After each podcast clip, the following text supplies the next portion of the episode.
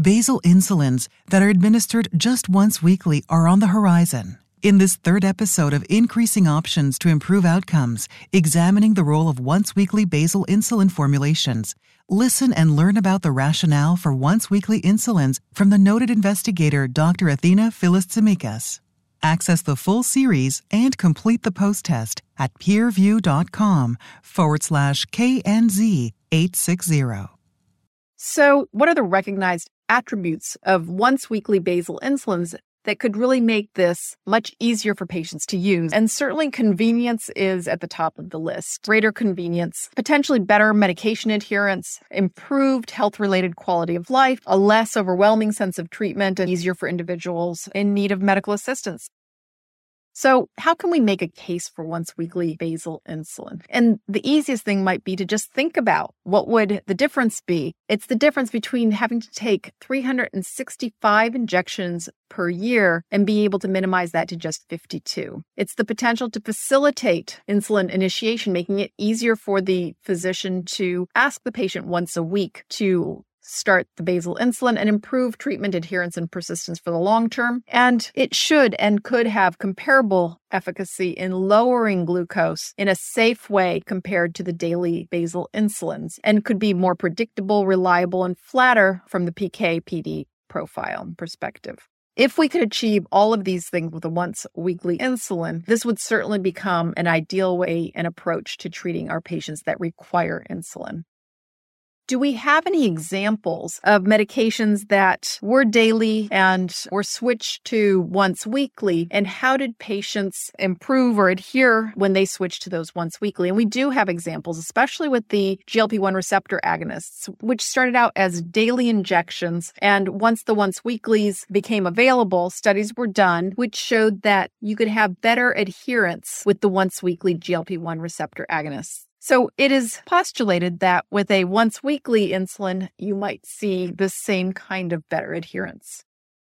So, who are some patients that might benefit from once weekly basal insulin? And in my opinion, almost all patients would benefit and would greatly accept having to do an injection just once a week as opposed to daily. But there are a few situations in which this might be even more valuable, such as residents in long term care facilities with busy nurses that, if they only had to do the injection once a week, could be valuable. Those with inadequate glycemic control who are receiving multiple glucose lowering agents, insufficient glycemic control with other injectable treatments that are intolerant or have contraindications to other treatments. These would be patients that, in a general sense, would need insulin, but certainly could benefit from a once weekly dosing. Those with very stable glucose control could also benefit. We know what their dose is. You could do a simple conversion and place them on a once a week dose, especially if you know that they are not having frequent hypoglycemia or any hypoglycemia on that current dose. And those that have a predictable lifestyle, so those that might not need to adjust their insulins up and down based on what their eating habits might be from a week to week or a day to day basis. How long does it take a once weekly insulin to reach steady state? From earlier phase two studies that have been done, we know that it can take anywhere from three to five weeks to reach a steady state. As you can see here, if you compare that to insulin glargine, which can reach a steady state usually within the first three to six days of use, it does take a little bit longer, but once achieved, can have a very steady release and effect.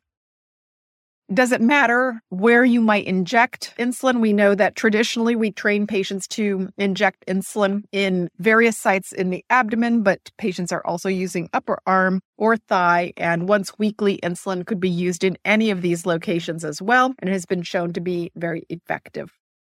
What are some additional best practices in patient education about insulin therapy? And having access to a diabetes self management education program is optimal. Thinking about all the steps required in order to make a patient aware of what might happen once they start using insulin is important. You also want to have appropriate training at the time of initiation of insulin related to where the injections should be done, what to do with the needles once they are used. You want to be able to schedule that follow up visit and then be able to review what is that titration algorithm with them and what have they achieved by the time they come back. There are some special populations that you might need to think about, in particular, those that might have some renal renal disease in which they might be a little bit more insulin sensitive, this is a patient population that you might want to start off with either a lower titration or a slower titration to avoid any hypoglycemia.